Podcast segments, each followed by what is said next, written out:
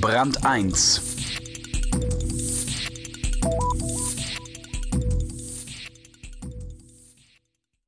Bevor die kaputten Banken für Panik sorgten, gab es schon genug Grund zum Fürchten. Die steigenden Rohstoffpreise. Zukunftsforscher überboten sich regelrecht mit düsteren Szenarien. Aber stecken nicht auch in dieser Krise Chancen?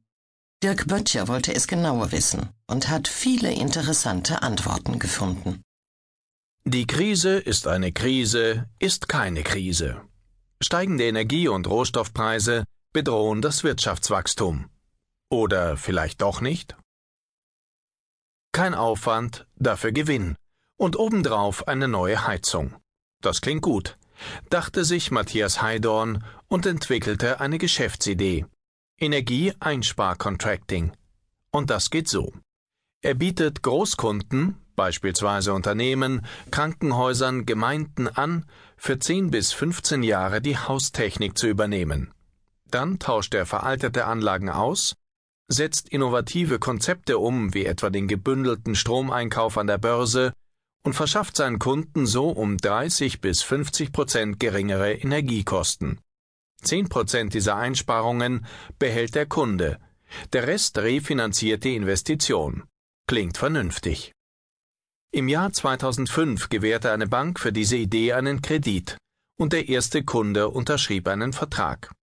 2006 gaben die Versorger RWI und E.ON bekannt, die Strom- und Gaspreise um 10 Prozent zu erhöhen. Im März 2007 beschwor Bundeskanzlerin Angela Merkel auf dem zweiten Rohstoffkongress des Bundesverbands der deutschen Industrie BDI eine nationale Rohstoffstrategie, was dazu führte, dass eilig Geld in allerhand Fördertöpfe für rohstoffsparende Techniken geschüttet wurde. Politik, Medien und Wirtschaft wussten sich zu diesem Zeitpunkt noch nicht zu entscheiden, was nun der schlimmere Albtraum für die Weltökonomie sei, die amerikanischen Hypotheken oder die explodierenden Rohstoffpreise.